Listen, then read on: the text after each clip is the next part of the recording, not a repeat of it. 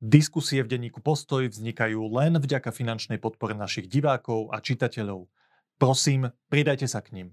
Dávate nám tak možnosť slobodne tvoriť. Už vopred vám srdečne ďakujeme.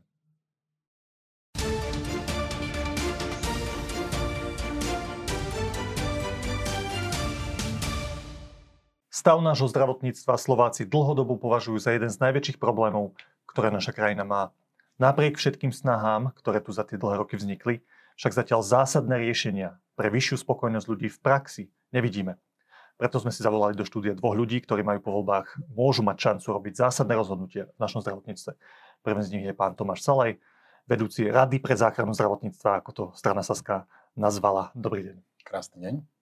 A našim druhým hostom je pán Peter Stachura, pán doktor zdravotníci, expert KDH. Dobrý deň. Dobrý deň. Páni, vaše ambície sú jasné. Pán Stachova 7. miesto na kandidátke KDH. Pán Salaj, o vás je známe, že máte ambíciu byť v budúcnosti ministrom zdravotníctva. To vôbec sa tým netajíte. E, preto tu sedíte, lebo môžete fakt o pár mesiacov robiť veľké rozhodnutia v slovenskom zdravotníctve. Prvá téma, ktorú som si pre vás nachystal, je vlastne taká, taká strecha nad tým všetkým. Tuším, že od vás som zachytil, opravte ma, ak sa mýlim, e, takú, takú ideu, ktorá ma veľmi zaujala. Lebo keď som sa pripravoval na túto debatu, tak som si hovoril, tak čo sa ich budem pýtať na x týchto vecí, na y týchto vecí. A keď som sa o tom aj radil s múdrymi ľuďmi, tak mi hovorili, že však my vlastne nemáme ani takú jasnú víziu, že kde chceme to naše zdravotníctvo o 10 do 20 rokov vidieť, že čo chceme postaviť nové budovy, to je úplne jasná vec, to je taká samozrejmosť. Že, e, čo máme očakávať od toho zdravotníctva o tých 10-20 rokov, alebo aj o 5 rokov. Tak skúsme začať s touto témou. Pán Salaj, e, systémová vízia nášho zdravotníctva. Aké má byť naše zdravotníctvo? Za čo z toho, čo si platíme do verejného zdravotného poistenia, čo za tie peniaze máme očakávať, že dostaneme a čo už nie? To je asi jedna z tých partikulárnych otázok. Ale ešte všeobecnejšie. Ako má vyzerať tá predstava, že naše zdravotníctvo vyzerá, má vyzerať takto a nie inak, lebo však tých možností je veľa. Skvelá taká úvodná strešná otázka, lebo ste vystihli v tej otázke ten náš najhlavnejší problém, že my kráčame a nevieme kam v tom zdravotníctve. E, lekári a sestry idú ráno do práce, robia a poskytujú zdravotnú starostlivosť.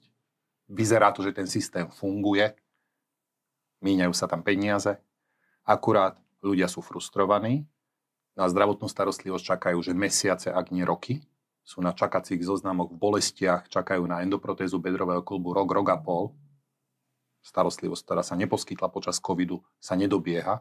Stále ju tlačíme pred sebou.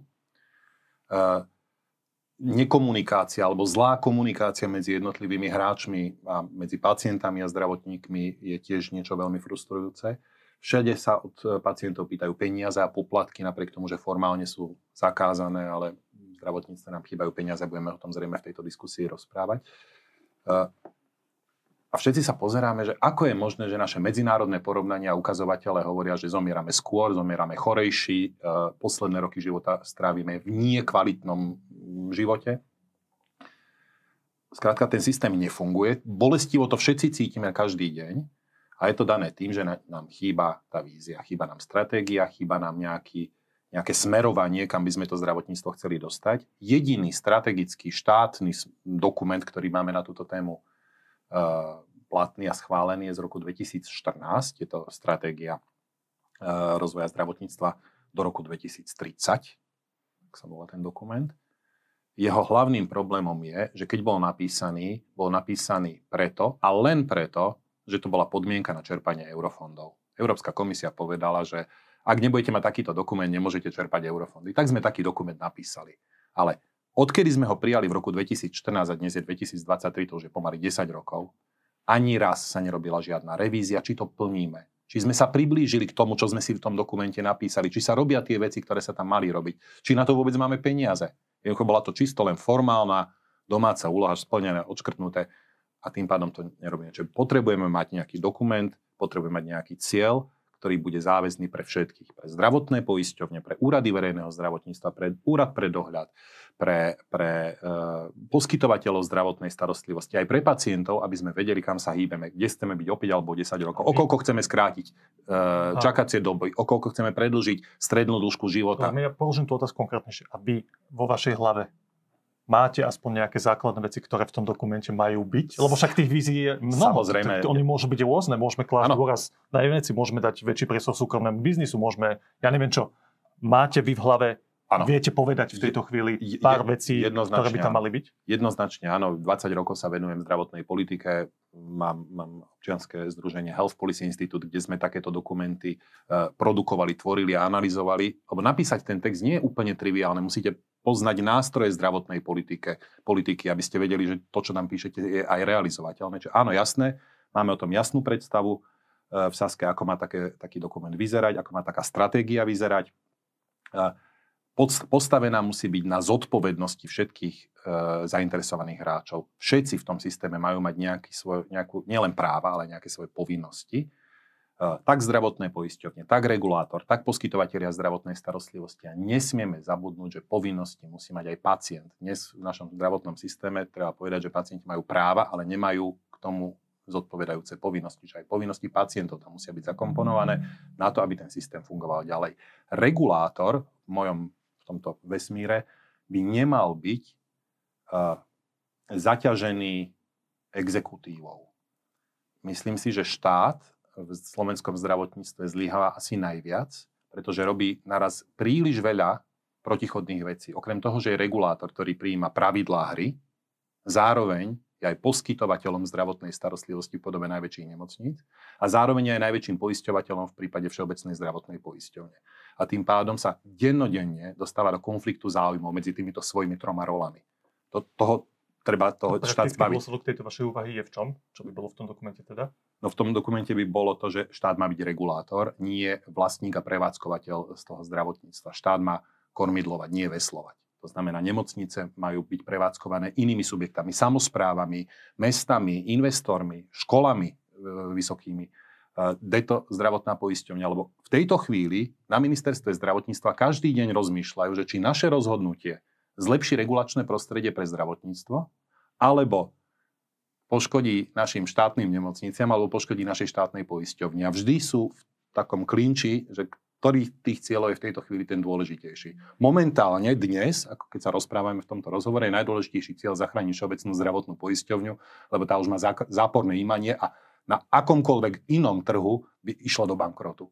Tak štát sa ju snaží zachrániť aj na úkor toho, teda, že hoď e, pacienti nedostanú všetko to, čo by chceli, poskytovateľe nedostanú to, čo by chceli, lebo potrebujeme v tej Dobre, ak to zjednoduším, tak tej vašej vízii, ktorú máte v hlave, ktorú by ste vedeli jasne napísať, by asi tá základná filozofická vec, ktorá by menila e, tú víziu oproti dnešku, bolo to, že dáte inú rolu štátu. Áno. Áno. Pán Stachor, tá istá otázka pre vás, že vy, keď sa pozriete na tú strechu nášho zdravotníca, jednoducho takisto, ako som sa pýtal pána Salaja, tak ako by to malo vyzerať? Je toto naozaj jeden z tých najväčších problémov, že nemáme jasnú víziu, ako, má, ako majú byť nastavené tie pravidlá, ako má, byť to, ako má zdravotníctvo vyzerať o 50 rokov? Je to tak? A ak to tak je, tak vy viete, ako to nastaviť? No, um, tiež začnem trošku zo širšia, aby, aby som to vedel nejako tak uh, zarámcovať. Čakajú nás naozaj veľmi ťažké chvíle, a nielen Slovensko, ale všetky krajiny v Európskej únii, lebo nám starne populácia, to je proste fakt. E, máme tu na e, nové technológie, ktoré prichádzajú na trh každým rokom. Máme tu teraz robotickú chirurgiu, ako vnímame. Máme tu nové inovatívne lieky. Je to všetko napína tie rozpočty. E, nielen Slovenska, ale aj ostatných krajín. Ale Slovensko je stále ešte tou chudobnejšou krajinou v Európskej únii, čiže my raz musíme zadefinovať niečo, čo je to, čo už iné krajiny urobili pred nami niekoľko rokov, že pacient má nárok na niečo a ten nárok, e, tie krajiny ako je Nemecko, e, Rakúsko a iné, zadefinujú, že e, pacient má nárok na hospodársky únosnú, nevyhnutnú a zmysluplnú zdravotnú starostlivosť. Toto by mal byť asi prvý krok, aby sme úprimne ľuďom hovorili, nie, aj teraz sme pred voľbami vo volebnej kampani, ale ja nechcem robiť tu nejakú populistickú politiku, treba povedať jasne, pomenovať, že potrebujeme pacientom a všetkým ľuďom povedať, musíme spoločne nastaviť systém tak, aby ste vedeli, čo to je tá hospodársky únosná, nevyhnutná, zmysluplná zdravotná starostlivosť. A všetko, čo je nad úroveň tejto zdravotnej starostlivosti, môže byť súčasťou napríklad pripoistenia. O tom sa budeme asi rozprávať. No ja, prepáčte, mám toto skočím ešte, že, že rozprávam sa o tej istej veci, lebo jedna vec je, že nastavenie toho systému a z nej vyplýva samozrejme aj to, že na čo mám ja ako pacient nárok, nie je už to, keď sa na to pozriem z pohľadu pacienta, čo môžem očakávať, aký výsledok, už iba taká čiastková vec, ktorá vyplýva z celého toho nastavenia systému. Že rozprávame sa o tej istej veci ako s pánom Salem. Áno, ako, toto je, možno, že to neznie celkom, že, že, že, že to je odpoveď na vašu otázku, ale to je dosť zásadný krok, ako toto zadefinovať. A nie je to jednoduché a podľa mňa tu budú ešte dosť silné politické diskusie, čo to vlastne je. Lebo aj s Tomášom máme e, trošku rozdielne názory, čo sa týka toho, ako to má skutočne vyzerať. E, spomínal tu na aj tú vec, že kto má byť e, regulátor, ako má zasahovať štát do niektorých do niektorých funkcií, že štát je v konflikte záujmov. No ja s týmito vecami nesúhlasím a nemôžem súhlasiť, lebo eh, je to aj v iných krajinách úplne bežná záležitosť. Štát má povinnosť postarať sa o svojich občanov. To znamená, že to nie je konflikt záujmov, že vlastne nejakú nemocnicu. To je jeho povinnosť a nepoznám krajiny, alebo je ich veľmi málo, kde by napríklad univerzita nemocnice, koncové nemocnice neboli v rukách štátu. To, že sú to príspevkové organizácie a že táto forma nie je optimálna, o tom sa môžeme určite rozprávať, ale nie sme za to, aby to bolo napríklad e, formou akciových spoločností, kde je určité riziko e, toho, že, e, že dôjde napríklad k sprivatizovaniu časti týchto nemocníc. Jednoducho štát musí si udržať nejakú formu silného regulátora v tomto, v tomto celom systéme, ale to, čo už asi bude aj témou ďalších rozhovorov, že je tu dosť veľa neefektivity, ktorú musíme takisto aj na strane štátu regulovať a optimalizovať. Tak, z tej skúsenosti vyplýva, že niečo sa musí zmeniť aj na, na strane toho štátu. Áno, áno, ale a, to by mala byť symbióza. Ja, ja ešte, možno teraz som to trošku tak veľmi um, podelil. E, ja som presvedčený o tom, že aj po voľbách si musíme všetci sadnúť za nejaký okrúhly stôl, všetky relevantné politické strany a musíme sa dohodnúť skutočne na stratégii alebo na vízii, že kde chceme to slovenské zdravotníctvo o 10 rokov mať. Lebo to je problém. To vlastne riešiť pred voľbami, lebo my sme videli tieto diskusie aj pred x rokmi, aj pred tromi rokmi. A presne toto bolo, aspoň mne sa zdalo jedno z tých poučení, že je o mnoho dôležitejšie mať prepracovanú systém, víziu, ktorú už prinesiem na stôl potom po tých voľbách a potom s tými politickými partnermi sa samozrejme bavím o nejakých zmenách, ktoré sa tam stanú, ale že už je konkrétna vízia na stole predtým. Áno, ale tá vízia, každá, každá strana má svoju víziu. My ako KDH máme tiež svoju víziu, e, Dobre, Saska má svoju tak, víziu. Poďme k tomu, keď ste povedali teda, že s pánom Salem som sa rozprával o tom, on teda hovoril, že treba napísať dokument, kde je jasne nastavená tá vízia pre všetky inštitúcie a subjekty, ktoré sú v tom zdravotníctve. Vy ste to z trošku z iného konca, ale o tej istej veci, že musíme sa na to pozrieť z pohľadu pacienta a povedať, že na čo má nárok z toho, čo si platí. Tak skúste povedať vy, na, okrem tej všeobecnej definície, ktorú ste už povedali, čo to má z vášho pohľadu byť.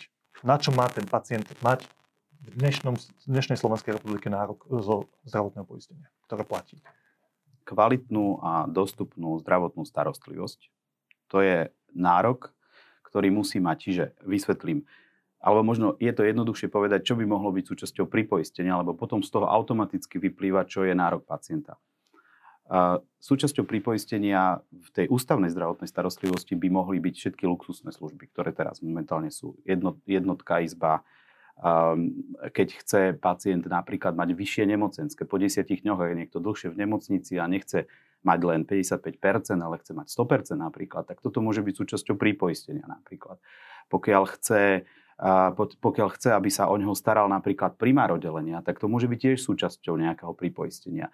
Ale odmietam, aby napríklad súčasťou prípoistenia bolo to, že podľa podľa počtu, alebo teda, že za poplatok dokážem sa predbehnúť v rade. Hej, toto, toto už by nemalo byť z môjho pohľadu súčasťou pripoistenia. Že ja z dôvodu toho, že som ekonomicky mm, silnejší, dokážem sa predbehnúť v rade a dostať sa na lepšie miesto napríklad v nejakom poradovníku. Toto ja napríklad odmietam.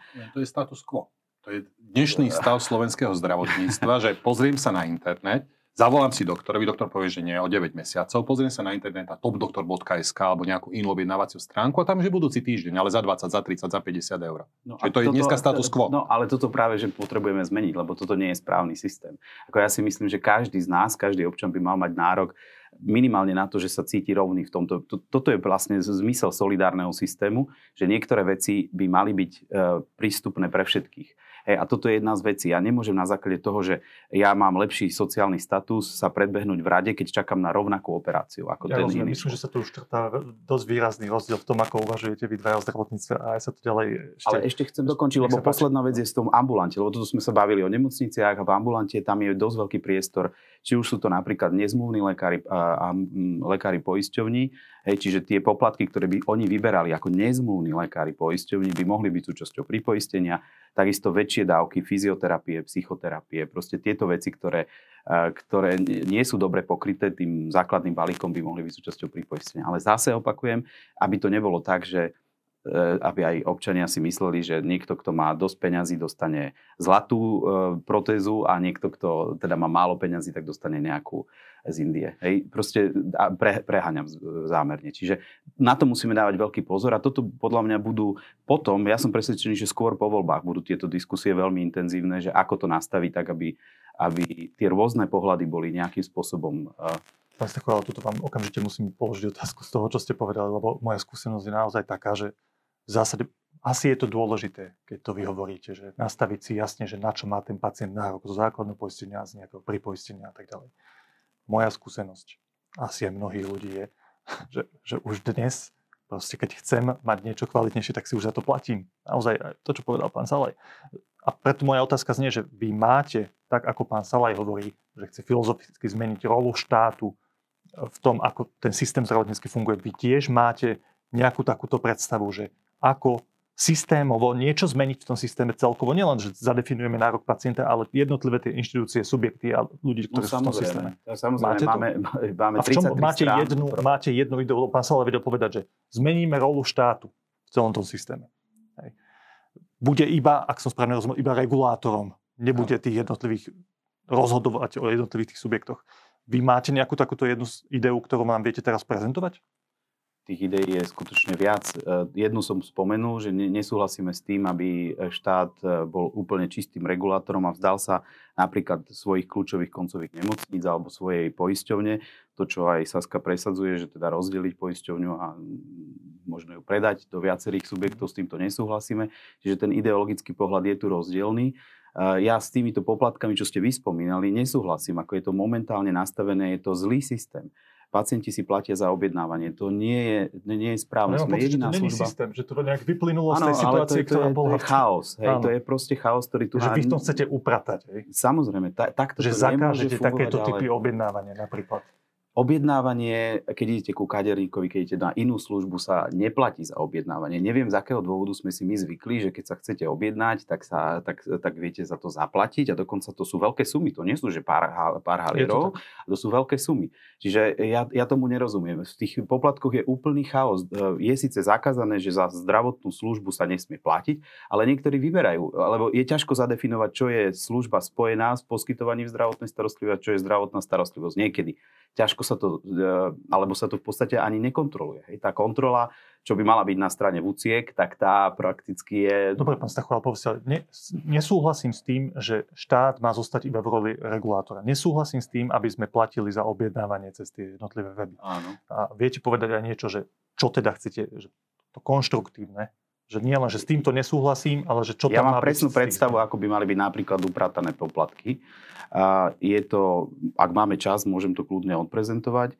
A to je tá najpodstatnejšia vec, tak tých podstatných vecí, viete, v tom systéme, kde zlyháva každý jeden segment, keby sme si rozobrali, tak sú tu veľké, veľké problémy. Tak nemôžem povedať, že toto je ten najpodstatnejší, ale jeden z problémov, ktorý najviac ľudí trápi z môjho pohľadu, dostupnosť tej ambulantnej zdravotnej starostlivosti a to, že nevedia, či majú platiť, nemajú platiť, môžu platiť, e, má právo na to lekár vôbec vyžadovať od nich poplatky, tak v tomto zmysle ja si myslím, že musíme viac tlačiť na ambulancie, aby mali aspoň jeden deň v týždni otvorené dlhšie. Nie je možné, že niektoré ambulancie sú otvorené do 13.00 a potom padla. Tým by sme začali riešiť možno aj problém APS, tých pohotovostných ambulantných služieb.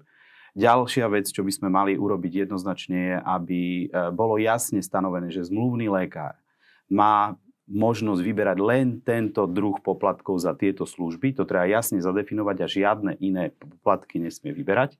Nezmluvný lekár samozrejme už nie je viazaný zmluvou s poisťovňou, to znamená, ten je trošku voľnejší, ale ten zmluvný lekár musí vyberať len presne definované poplatky. Ďalšia vec je, že objednávanie musí ísť cez nejaký jednotný e, objednávací systém, ktorý by mal byť bezplatný a e, lekári by mali mať stále priestor na to zobrať akutného pacienta. To, čo sa teraz vytratilo, že e, máte akutný problém a neviete, e, ste ako keby stratení, neviete, čo teraz máte robiť. Zase si pomôžem trošku tým nemeckým systémom. Majú to nastavené tak, tiež majú problémy s lekármi, tiež majú tú dostupnosť, nie je úplne perfektná, ale je napísané, že ak máte akutný problém, nech, vám, nech zavolá špecialistovi váš obecný lekár, dohodneme sa, keď je to niečo akutné. Pokiaľ ten problém znesne nejaký odklad, dávame vám kód, ktorý, e, ktorý viete nadiktovať cez jedno číslo, majú 116, 117, tento, takúto telefonickú službu vytvorili poisťovne a všetci, ktorí majú problém, alebo teda poisťovňa má povinnosť do 4 týždňov nájsť termínu špecialistu v oblasti 30 a 60 km. Čiže toto chceme dosiahnuť aj tu. Zmeníme rolu štátu Ano. A to zásadne nastaví aj ten systém aj do budúcnosti, ako sa to bude ďalej vyvíjať. Mm. Tak vy hovoríte, ak to mám zjednodušiť to všetko, čo ste povedali, ten komplex vecí, ktoré by ste robili, že my nezmeníme rolu štátu, alebo zmeníme, ale nie tak, ako hovorí pán Salaj, ale jasne nastavíme pravidlá, nastavíme ich dobre pre x rôznych situácií, ktoré v tom zdravotníctve nastávajú. Hej? To, je, to je tá akože filozofická vec, pod ktorú viem schovať to všetko, čo ste povedali. Áno, áno, súhlasím s týmto. Reakcia krátka, ak môžete. No, nezhodneme sa na názore na svet, je to v poriadku, myslím, že aj Peter to tak spomenul. Prečo si, dobre, tak to položím, uh, prečo si myslíte, že zmena roli štátu v celom tom systéme pomôže systém... výrazne viac, pretože, pretože toto riešenie, o ktorom sme počuli, že viac regulácie, alebo teda lepšia regulácia, pardon, lepšia regulácia hromadnej veci a dobre nastavené pravidlá. Je, je status quo. Že aj dneska máme v tom zákone jasne napísané, že poplatky sa nesmú vyberať. To nie je, že sivá zóna, to je čierno-biela zóna. Akurát sa vyberajú. A áno, že Vúcka, Vúcka to nestíha kontrolovať. No áno, ja som z Vúcky, z okolností, z Bratislavskej Vúcky, kde sa asi vyberá najviac tých peňazí. Máme v Bratislave 4 tisíc ambulancií, ja mám na to dvoch ľudí.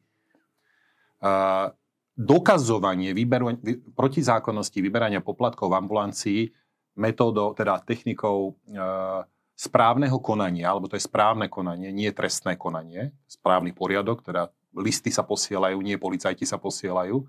To je niečo, kde vy mi dáte podnet, že som zaplatil 5 eur doktora alebo 10 eur doktora, ja ho príjmem, pošlem list, doručenka, žltý listoček v schránke u poskytovateľa, aby sa mi k tomu vyjadril, on mi odpovie, budeme si to pingpongovať. A o pol roka máme výsledok, že ten poplatok bol asi protizákonný, len keďže po pol roku niečo vybera, vyberám pokutu, tak to nemá výchovný efekt na nikoho. Lenže tam by tam mala byť spolupráca Vúcky s poisťovňou, lebo však poisťovňa by mala tlačiť na to. Ale, Teraz ale, ale e, prakticky sa to nedieje. Tá, naozaj si vyberajú lekári rôzne poplatky bez toho, aby to niekto kontroloval. Ale poisťovňa to predsa mala by mať záujem aj tiež riešiť. Ako, ako. Dobre, tak to riešime s poisťovňou, nech sa páči. Ale pointa tohto celého, prečo to rozprávam, je, že máme tu pacientov, máme tu teda veľký dopyt po zdravotnej starostlivosti väčší, ako sú kapacity tých poskytovateľov. Čiže pochopiteľne vzniká pretlak na bráne, že je väčší záujem, ako je ponuka. Tým pádom tí lekári sú, majú trošku navrh, môžu sa vlastne ako keby s tou masou pacientov zahrávať, lebo vedia, že záujem je väčší, ako, ako sú ich kapacity. A ten pacient, ktorý sa bude na svojho lekára sťažovať, že som zaplatil 10, 20, 50 eur, mal som to zaplatiť? Nemal som to zaplatiť, neporušil tým zákon. Ten pacient, ktorý sa bude stiažovať, na to doplatí. Pretože ten lekár mu povie, vieš čo, ty si sa na mňa stiažoval, ja už ťa nebudem ošetrovať. A teraz, keď sa bavím o nejakej reumatológii, endokrinológii alebo nejakých úzkoprofilových špecializáciách, tak keď ma jediný lekár v e, okrese odmietne, lebo som sa na ňo stiažoval, no už budem chodiť do druhého okresu. My sa celý čas tu teraz bavíme o tých poplatkoch, lebo tým chceme ilustrovať nejaké, nejaké to vaše systémové ano. nastavenie, ale opäť sa vrátim k tomu ano. systémovému nastaveniu, lebo toto je len jedna vec. Napríklad ja neriešim poplatky v zdravotníctve. Skoro vôbec je x ľudí, ktorí riešia. Uh, majú, majú na to svoje dôvody. Hovorím, na to chceme ilustrovať, že či nastavenie, jasné nastavenie tých pravidiel pohne tým systémom tým správnym smerom. Nie, nepohne, lebo dneska máme akože overregulované tie pravidlá, strašne veľa regulácií, len na tie poplatky, ktoré som vybral ako príklad, je tam veľa tých regulácií, no akorát no to dohromady povie, že to nefunguje. lepšie dohliadať. No ale lepšie pravidlá. to už robíme 20 rokov, to lepšie do, vyrábame pa, e, pravidlá a napriek tomu to nefunguje. Nie, ono to je tak, že podľa, z môjho pohľadu, čo je, čo je dosť veľký, veľký problém, že my sme si skutočne tu na umožnili aj ambulantným lekárom si vybrať, že oni môžu byť zmluvným a zároveň aj nezmluvným, respektíve môžu mať 3 dní zmluvné a 2 dní majú nezmluvné. Alebo eh, jednoducho, pokiaľ je nejaká nastavená minimálna sieť nejakých špecialistov, tak zmluvný lekár, ktorý vstúpi do tejto siete, by nemal vyberať ďalšie poplatky. Proste nemôže vyberať Ďalšie pravidlo, poplatky. ktoré sa má zmeniť, aby to fungovalo lepšie, no, aj to, toto, hej? Tam je, a takýchto vecí bolo tam je veľa vecí, ktoré... by to ten systém posunul, to je vaša idea. Ja som o tom presvedčený, že, že Dobre. e, aj v Rakúsku, keď idete, prvá vec, čo viete, je to zmluvný lekár alebo je to nezmluvný lekár. Zmluvný, nezmluvný neexistuje taký, že je aj, aj neexistuje. Tam je buď alebo. A potom pacienti vedia, u nezmluvného platím, u zmluvného neplatím. Rozumiem. A takýchto nastavení, ktoré by bolo z vášho pohľadu potrebné zmeniť, je X, Áno. veľké množstvo. A ak by sa všetky spravili, a čo najlepšie nastavila kontrola dodržiavania tých pravidel, tak podľa vás by to ako Áno. zmenilo ten systém. Áno. Vy si myslíte, že nie, lebo tak to už funguje a to kontrolovať sa to nedá až tak efektívne a Ako treba len- tam inú zmenu a to... Len blázon opakuje, opakuje tie isté kroky, ktoré vedú k rovnakým zlým výsledkom. A ten štát sa preukázateľne za posledných 30 rokov ukázal ako, ako neschopný vlastník v prípade nemocníc a poisťovne a ako neschopný regulátor. Preto, treba máme, zmeniť jeho rolu. To je Preto zase zmeniť idea. Pán rolu. Stachovi povedal, že to nie je to isté, čo sa deje, lebo on chce spraviť niečo iné. Chce A pridal by som k tomu, keď už ste to takto vyťahli, že, že štát, aby sme tam dostali aj toho občana, uh, našim cieľom je teraz zmeniť rolu štátu a zároveň pos- posilniť rolu, rolu pacienta, rolu občana, aby sme z, zo zdravotníctva sp- spravili systém, ktorý je orientovaný na spotrebiteľa. Nám tu chýba ten spotrebiteľský rozmer No, a to sa zdravotníctva. nespraví s tým, že máte jasne, že ten pacient vie jasne, že aké sú pravidlá, čo môže čakať od toho lekára, čo ten lekár musí urobiť a tak ďalej. Uh, Nie, lebo to, to, v tomto prípade, v tom, v tom overregulovanom, preregulovanom systéme je to štát, ktorý rozhoduje, že čo ten pacient vlastne chce. Štát rozhoduje za toho pacienta. A Ja hovorím, že pa, pacient má byť emancipovaný, má dostať informácie a má mať možnosť sa rozhodnúť na hromade iných trhov. Sa každý deň rozhodujeme, keď idete do, do nákupného centra si kúpiť nový mobil, keď si idete kúpiť čokoľvek, si máte možnosť vyberať, aký typ služby alebo aký typ tovaru si idete kúpiť. Akurát v zdravotníctve máte tie možnosti limitované, ak vôbec nejaké. Ja zase musím trošku uh, oponovať, lebo uh, ten informačný deficit medzi pacientom a lekárom je obrovský. Aj napriek tomu, že máme tu na internet a tak ďalej, ale tie informácie, ktoré dostávajú pacienti, nie sú vždy overené, že to je za, za, založené na nejakých naozaj uh, na, na overených zdrojoch. Hej. Tých, tých vecí je veľa. Hej, môžeme, ja len chcem po- avizovať jednu vec. Lekár vás dokáže presvedčiť o veciach, že sú správne alebo dobré a treba ich urobiť, napriek tomu, že pre pacienta nemusia priniesť benefit. Uh, príklad, a teraz ako fakt e, len, len čo mi napadne, ak e, vás pichne, e, pichne na hrudi a lekár vás presvedčí, teraz pre, preháňam, hej, ale treba, že máte, sem tam máte pocit, že máte ťažkosti na hrudi, opresie, bole, bolesti na hrudi, tak povie, dobre by bolo urobiť napríklad nejakú koronarografiu. Hej, nejaké vyšetrenie, ktoré je invazívne, ale dobre by bolo sa pozrieť na tie, na tie cievy. Vy neviete ako pacient, že či má na to právo, respektíve, že či, či to je skutočne podľa nejakého štandardu, podľa ktorého postupuje. Hej. Či nemá náhodou nejakú zmluvu, že posúva pacientov do nejakého centra, kde toho pacienta potom ďalej, e, ďalej riešia. Hej. Čiže on má urve- určitý informačný deficit a preto je nevyhnutné, aby štát mal tú regulačnú úlohu. Počkajte, Preto sú... ja nemôžem lekárovi povedať, že keď ma tu pichlo, tak pošlite ma na to vyšetrenie, na to, na to hovorím, tiež nárok, pre- toto máte spraviť, to ja nemôžem Samozrejme, vedieť. lekár, e, ale práve preto ten lekár musí postupovať podľa nejakých štandardov, Mhm. musí postupovať podľa nejakých kritérií, koho môže poslať a koho nie. A toto je vlastne A tá nemá? regulačná úloha štátu. My máme kopu diagnóz, dokonca takých, ktoré sú veľmi časté, kde my, my, my nemáme štandardy urobené. Čo je ako... Samozrejme, že lekári zase nie sú hlúpi, veď sa e, e, používajú e- európske medzinárodné štandardy, ale ale na tej slovenskej úrovni, tie SOPčka, my sme začali, chceli sme urobiť také, také rýchle, jednoduché schémy, že ako sa má postupovať na zásadné, dôležité, dôležité diagnozy nie sú na Slovensku urobené. Čiže je tu tá možnosť si to trošku modifikovať. keď lekár ľudovo povedané niečo pokazí so mnou, ja sa sťažujem na úrade pre dohľad na zdravotnú starostlivosť, prídu tam, tak oni musia podľa niečoho kontrolovať toho lekára, nie?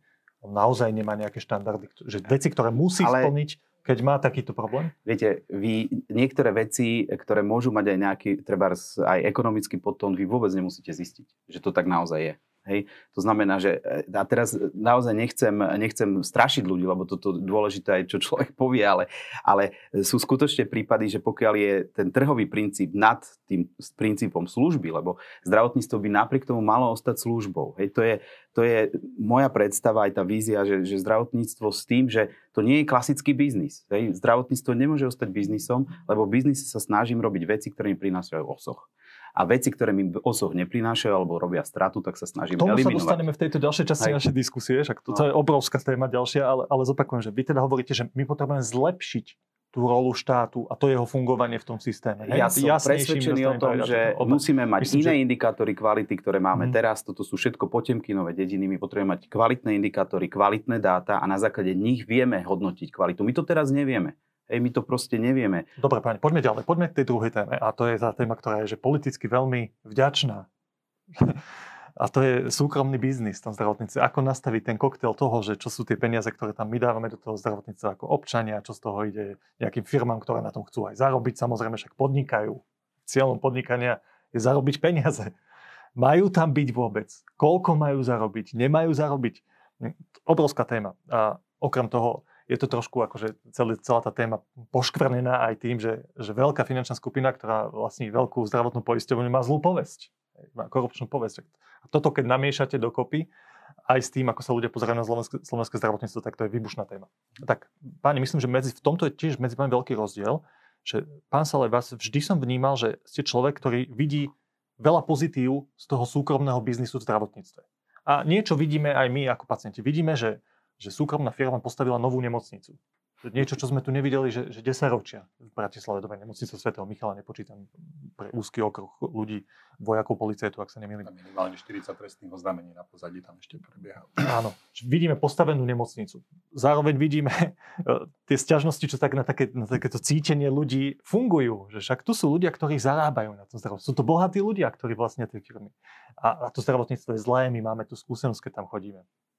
Tak skúste povedať e, taký váš základný pohľad, že ako nastaviť hranice pre ľudí, ktorí podnikajú v zdravotníctve. Teraz mám na mysli hlavne, však je veľa tých subjektov, napríklad tie zdravotné poisťovne.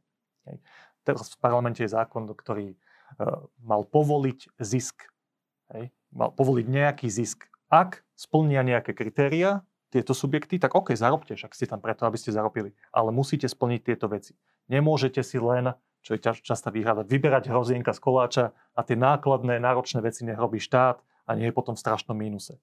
Tak skúste naformulovať takú vašu základný, základný pohľad na to, že, že aké majú byť nastavené hranice pre súkromné podnikanie v zdravotníctve.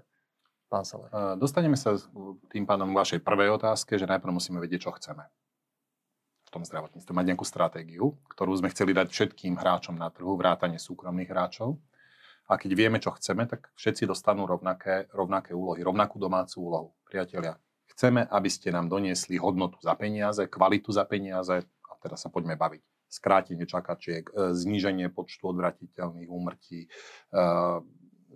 počet preventívnych prehliadok, počet e, kolonoskopí preventívnych a tak ďalej. Akože viete vybrať indikátory, ktorými viete merať poskytnuté, poskytnuté služby, či už na strane poskytovateľa alebo na strane poisťovní a viete ich dostať do súťažného prostredia a tá trhová súťaž prinesie ako vedľajší efekt skvalitnenia alebo zlepšenie eh, poskytovania zdravotnej starostlivosti. Eh, keď tieto ciele tí jednotliví hráči nemajú, tak ich pochopiteľne nedosahujú. Ak Teraz ich nemajú? Teraz ich nemajú. Vzorový príklad si povedzme. V decembri minulého roku štrajkovali e, lekársky odborári e, s cieľom, aby mali vyššie platy. E, táto protestná akcia sa im podarila, pretože vláda bola absolútne neschopná, počiarknem kedykoľvek aj o polnoci, lebo s nimi nič nevyrokovala, s tými odborármi.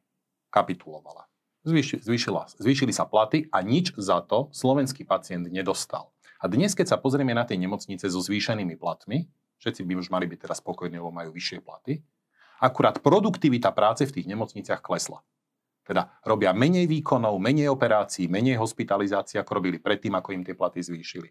Čiže my sme nedostali hodnotu za peniaze. A ja hovorím, že každý z tých subjektov musí dostať nejakú cieľovú vec, ktorú má splniť a keď ju nesplní, tak nedostane za to zaplatené, alebo nedostane takú odmenu, akú mal dostať. E, nemocnice dnes dostávajú globálne rozpočty. To znamená, dostanú balík peňazí na rok, bez ohľadu na to, koľko zdravotnej starostlivosti poskytnú. No v takom systéme je najjednoduchšie neposkytovať žiadnu starostlivosť, lebo zarobené mám.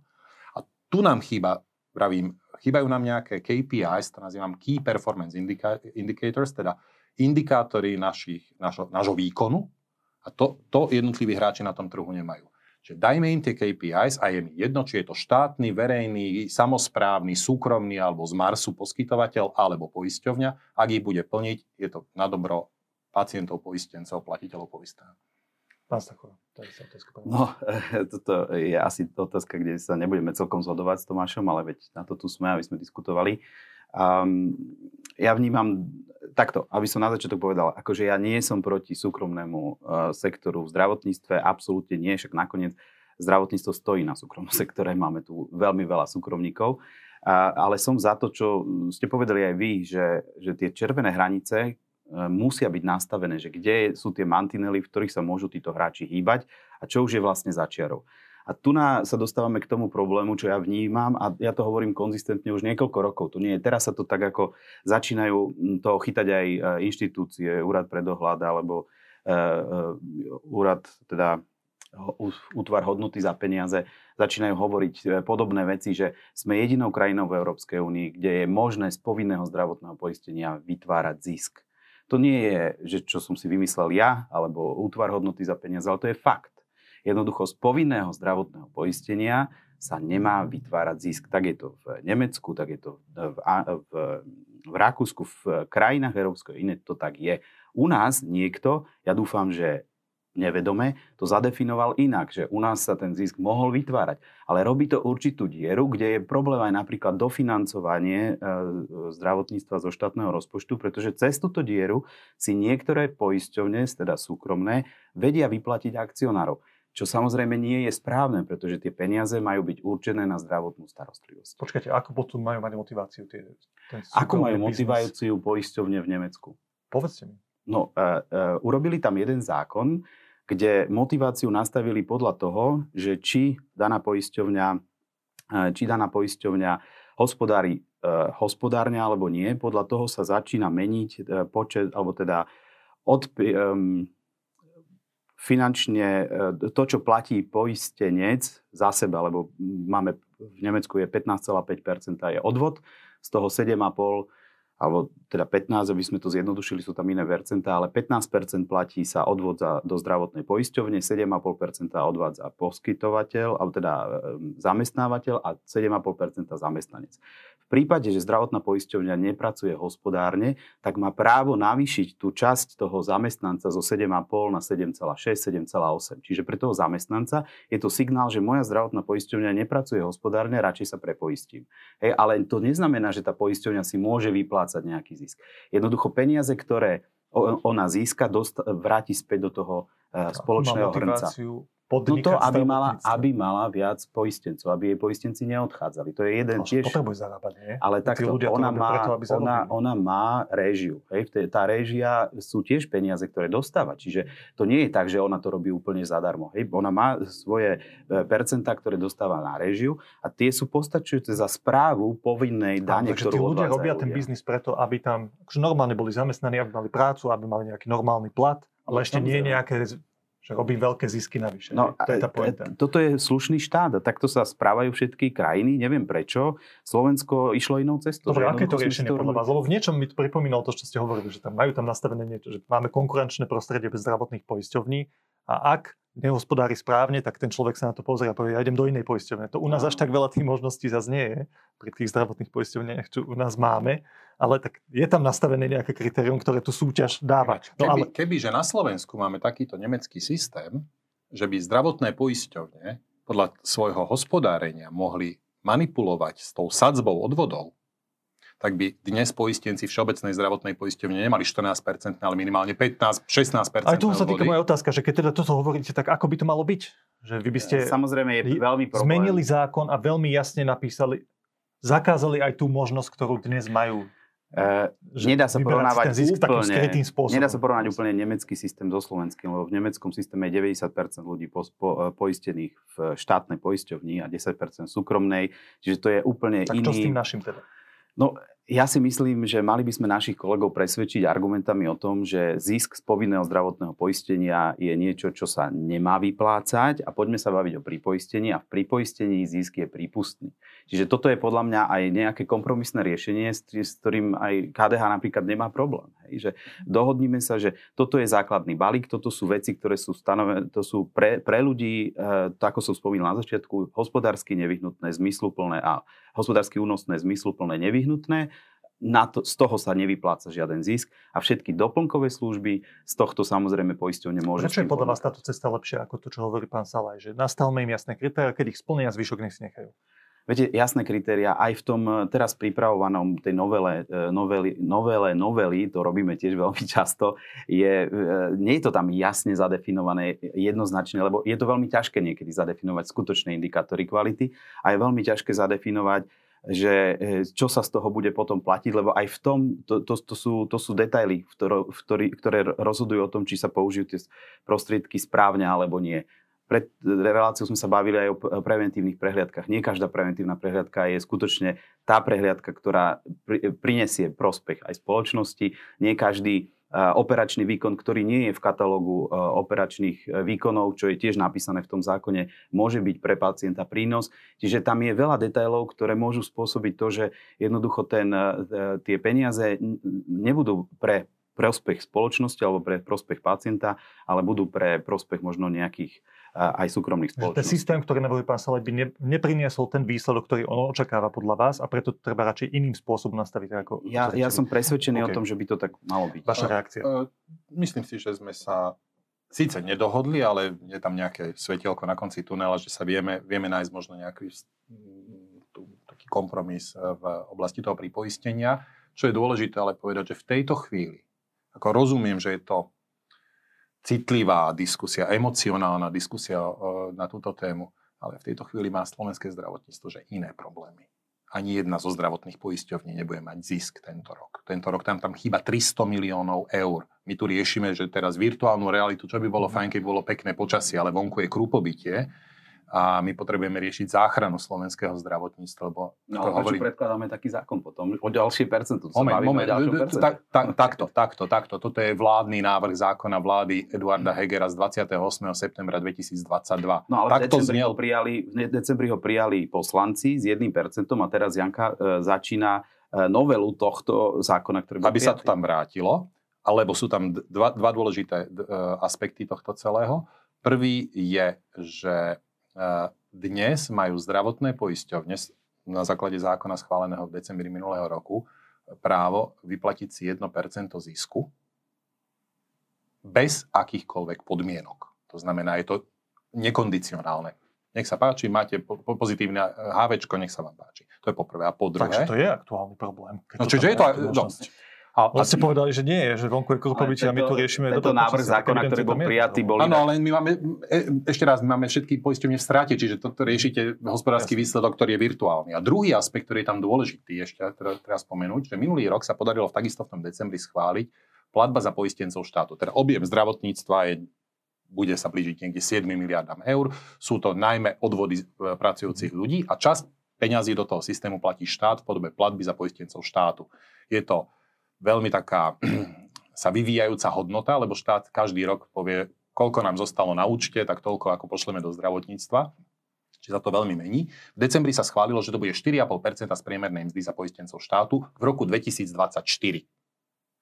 Plus 0,5% za poistencov štátu, teda teoreticky to môže byť až 5% tá suma, bavíme sa zhruba o nejakých 200 až 300 miliónoch eur naviac, v prípade, že zdravotníctvo splní nejaké key performance indikátory, KPIs. Tak ako sme chceli, že poisťovne môžu mať zisk vtedy, keď niečo urobia, tak aj zdravotníctvo môže mať viac peňazí, keď donesie nejaké výsledky.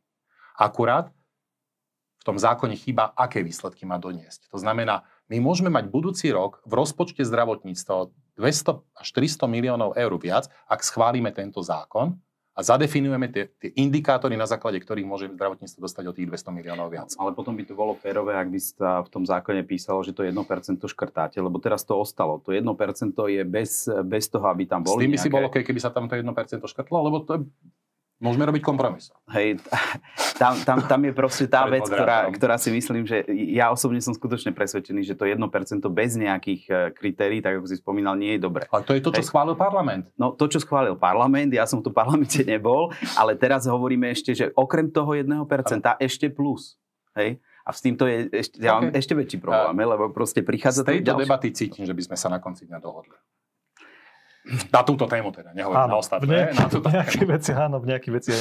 Úplne kratučko skúsim dať veľkú vec. Dlho sa diskutuje o tom, že v tom našom zdravotníctve je stále málo peňazí. Iní sa tvrdia, že ich je dosť. Podobne s inými krajinami, len nie sú míňané efektívne. Vaša rýchla odpoveď na túto úvahu. Pán Otázka znie, že, že e, dosť na čo. Peňazí je tam presne toľko, koľko tam je a úlohou zdravotníctva je s tými aby boli peniazmi pacienti spokojní. je s týmito peniazmi žonglovať tak, aby sa dokázalo za to nakúpiť čo najväčší objem zdravia alebo zdravotnej starostlivosti na zlepšenie zdravia občanov. Uh, môžeme samozrejme plakať, že je to málo, ale tým si nepomôžeme. Nemyslím si, že tam príde zásadne viac peňazí z verejných zdrojov, lebo si myslím, že na to nemáme. Teda na zvyšovanie odvodov, to by sa zhoršil trh práce, zvyšovanie navyšovanie platieb štátu za poistencov štátu narazí na to, že aj iné rezorty potrebujú peniaze, aj polnohospodári sa ozvú, aj sociáli, aj školáci a podobne. A teda nie sme jediný hladný krk v tejto krajine, e, ktorý chce viac peňazí. Čiže ja vidím perspektívu, že ak tam má prísť viac peňazí, majú to byť peniaze súkromné. Oni tam už dnes sú, vo veľkej miere. Rôzne štatistiky hovoria 1 až 2 miliardy eur pochádzajú z priamých platieb e, v zdravotníctve. Akurát dnes väčšina tých peňazí nemá úplne jasné pravidlá, ako sa tam má dostávať, či sa tam dostáva rôznymi pokutnými spôsobmi, treba tomu dať jasné pravidlá. Pripoistenie je vzorový príklad, ako dať niečomu jasné pravidlá, že sú to súkromné zdroje, prichádzajú do toho zdravotníctva a majú nejakú, A tu sa asi zhodnete s A tu pánom sa zhodneme asi.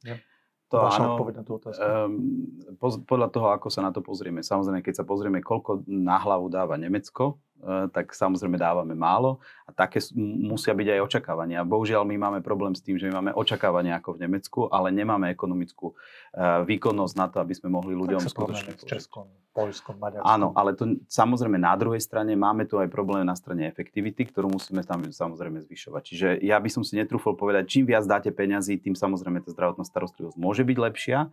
Uh, hej, už čo keď sa bavíme in- o inovatívnych liekoch a takýchto veciach, ale zároveň musíme tlačiť aj na tú efektivitu, pretože inak sa uh, nepohodí. Áno, ja vždy, keď e, počujem túto otázku, tak si spomeniem na to, že x našich nemocníc je každý rok v strašných dlhoch. Štátna, všeobecná zdravotná poisťovňa je každý rok v strašných Lebo. Tak, štátne. Lebo štátne. tak čo, že tí manažéri to robia zle, alebo tam je málo peňazí a robia také ťažké výkony, na ktoré nemajú dosť peňazí z toho systému. No tak to je, to je tá moja Eh, Veľmi dobrá otázka. Je to jedna z vecí, nemáme čas sa k tomu venovať eh, hlbšie, lebo aj Peter to spomenul, že treba urobiť dobré rozhodnutia na základe dát. My nemáme tie dáta, ktoré by sme dokázali veriť, že sú dôveryhodné. Po 30 rokoch budovania nejakej zdravotníckej štatistiky sme v situácii, že keď sa spýtate, koľko máme posteli alebo koľko máme lekárov, viacerých ľudí, tak dostanete viacero rôznych odpovedí a všetky z nich vyzerajú byť relevantné. Či už od štatistického úradu, Národného centra zdravotníckých informácií, popýtate sa, nedostanete relevantnú informáciu. Čiže odpoveď na vašu otázku, či naozaj robia toľko drahých výkonov v tej nemocnici, že musia skončiť v strate, je, že neviem. Ja by som ešte asi doplnil, že v tomto by sme sa mohli poučiť aj možno od súkromníkov, pretože oni zosieťovali tie svoje nemocnice a je to efektívnejšie. Čiže podľa mňa nás, oča- nás čaká práve takýto model, že musíme tie štátne nemocnice nejakým spôsobom zosieťovať. A, To znamená čo, keď to poviete? Eh, Jednou vetou- čo to Zosieťujú znamená, že niektoré služby budú poskytované pre všetky, pre celú sieť, tak ako to robí Svet zdravia alebo Agel. A A niektorým pošlem do konkrétnej Áno, a je- je- je rozdiel, či ho do Prešova alebo Prehany. jedna vec, ale druhá vec je rozdiel, či kupujete 5 chlopní alebo 50 alebo 100. Hej, tá cena Rozumiem. môže byť iná. Čiže je tam väčšia efektivita a toto, čo robia súkromníci, čo je dobré, treba si pre, zobrať aj pre štát. A myslím si, že naozaj ten, a, ten management v štátnych nemocniciach nie je dobrý, je tam strašne veľká fluktuácia, tí manažery majú niekedy rok času, takto sa nedá riadiť veľká firma. Hej, Takže a nebude to, to inak. nemôžeme. A nebude to inak. myslím si, že áno. Lebo nie je dôvod, lebo voľby sú každé 4 roky. Každé 4 roky minimálne sa vystrieda minister, ak nie každé dva, lebo to je priemerná životnosť toho ministra. chceme urobiť, aby, aby minister nemal dosah na top management nemocníc, aby to boli ľudia, ktorí majú záujem, aby tá nemocnica v ich regióne fungovala. A je to úplne iné, ako keď minister odvolá niekoho v Košiciach, kde možno ani nebol. Čiže ja súhlasím s tým, že potrebujeme odpolitizovať a takéto, že, že, že minister si vyhadzuje alebo dosadzuje ľudí, to proste musí skončiť, lebo takto sa nepohne. Takéto snahy tu boli opakovane, preto hovorím, že sme sa už opakovane poučili, že toto nie je cesta. Tomáš Drucker, keď bol minister, tak zaviedol také rady riaditeľov, aby zabezpečil kontinuitu a, a tak ďalej riadenia tých nemocníc, že budú traja ľudia riadiť nemocnicu, že budú traja riaditeľa, riaditeľia. No, len čo skončilo jeho funkčné obdobie, alebo teda funkčné obdobie vlády, tak sme sa znovu dostali, že sa zrušil a zmenil tento princíp. Čiže čokoľvek sa presadí v štátnych nemocniciach ako daný v danej chvíli politický kompromis, len čo sa skončí funkčné obdobie tej danej politickej garnitúry, tak príde nová a zmení tej pravidla. Ale to je politická zodpovednosť, aby sme sa dohodli, ako má vyzerať zdravotníctvo o 10 rokov. S kým? S budúcou S relevantnými politickými stranami. Opozíciou. Aj s opozíciou, áno, prečo no, nie? Čiže skrátka snažíme sa tu nejakým spôsobom kopírovať uh, riešenia, ktoré súkromný sektor už vyvinul, napríklad uh, sieťovanie alebo holdingovú štruktúru tých nemocníc, jednotný informačný systém a podobne, čo v tých nemocniciach štátnych stále nemáme. Hej. Namiesto toho, aby sme rovno povedali, viete čo, súkromný sektor, toto viete robiť lepšie, robte to a my sa radšej budeme venovať tým regulačným úlohám, budeme pripravovať tie štandardy a budeme mať kľud na to, aby sme pripravili štandardy, lebo nebudeme musieť denne riešiť operatívne problémy, že v tej nemocnici zateká strecha, alebo tam nemajú... rozdiel medzi vami, lebo pán Stachura sa evidentne pozerá na to, že keď veľa toho súkromného pustíme do, do, do týchto vecí, tak to nebude. Dobre, jednu, dobre jednu dobrú, akože nevyžiadam radu, radu, radu ti dám, Peťo, že problém, do ktorého sa dostaneš je, že nebudeš mať ľudí, s ktorými to chceš v tých nemocniciach a v tých poisťovniach robiť, lebo na toto, na to, aby štát to riadil, aby tam mal všade svojich ľudí, ktorí na to dohliadnú, aby sa tam nekradlo, aby sa to robilo efektívne, optimálne a tak ďalej, kvalitne, na to treba, že stovky, nie že desiatky, stovky ľudí. A na toto ani my ich nemáme v Saske. My máme, že desiatky. A to ste dali radu ako budúceho ministra. Eh, nie. Jednoducho, jednoducho to nie je feasible, to je nie, nie urobiteľné. Ale, ale vieme, sa, vie, vieme sa pozrieť fakt do blízkeho uh, zahraničia. Landesgesundheitsagentur Dolné Rakúsko má krásny model, kde zosumovalo štátne nemocnice, dokonca aj zariadenia sociálnych služieb pod jednu strechu. Uh, Landesgesundheitsagentur sa to volá. A je to model, sú, sú kde... Krajské, ale nie štátne. No to sú, ale to sú, patria štátu Dolné Rakúsko. Oh, no ale to už sa no. dostávame no. trošičku inám, že to už nie je, no. že Limbová, ministerstvo zdravotníctva, ale, ale že to je samozprávny kraj, mesto. Áno, ale Najväčšia to... nemocnica na Slovensku, je... UNB, mesto Bratislava nemá tým nič, Bratislavské VUC nič, Univerzita Komenského, ktorá tam vyučuje nič, SZU, ktoré tam vyučuje nič, lebo je to štátne ministerské. Ale s tým nemáte problém. Nie, samozrejme ja to podporujem, pretože to majú robiť ľudia, ktorým záleží na tom, aká nemocnica tu bude.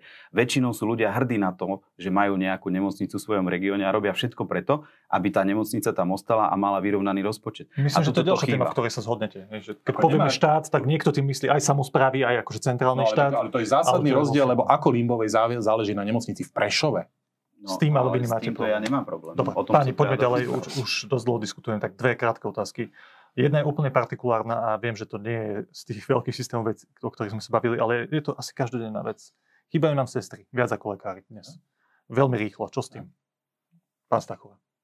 Keby ste sa stali ministrom, aký krok by ste spravili? Aby sme no, my sme predstavili už prvé ľudí tri... môže mať akýkoľvek systém, nebude fungovať. My sme, súhlasím, e, my sme predstavili už prvé tri body, ktoré máme z toho nášho veľkého programu a jedný z nich je zastabilizovať sestry, lebo začínajúce sestry neprichádzajú do nášho systému. To je absolútne, to, bez toho jednak nám hrozí obrovská katastrofa a ne, neurobíme žiadne reformy.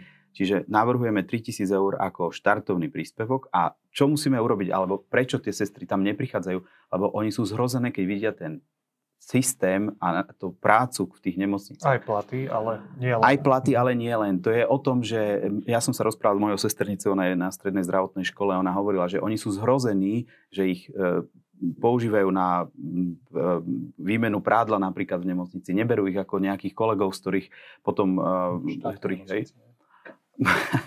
Ale aj v tých súkromných je rôzne. Hej. Nie všade máš ideálne, ideálny stav. Čiže potrebujeme... sestry odchádzajú zo Slovenska, nejdu do, do súkromnej nemocnice. Viete, máte tam trikrát vyhorených, ten stredný manažment je takisto e, unavený, je tam 20 rokov zabarikadovaný. Proste tieto veci musíme zmeniť, aby, bol, aby, aby sestry sa opäť tešili chodiť do práce. Pokiaľ toto nebude, ten, to, ten, ten pocit, čo im možno sprostredkujú školy, tak nikto nebude chcieť z našich nemocnice Ja mám pocit z toho, čo hovoríte, že jedinú vec, ktorú tam viete hneď spraviť, je dať im tých 3000 ako motivačný nástupný nejaký plat. A ostatné, ale ostatné a všetko aj... ostatné súvisí s tým, čo sme hovorili predtým. Ano. So zmenou celého to. Tak to je, že? Viete, zázraz, čarovný prútik, že prídete a zrazu tu no bude veľa sestier, toto je populizmus. To Pán proste nebude fungovať.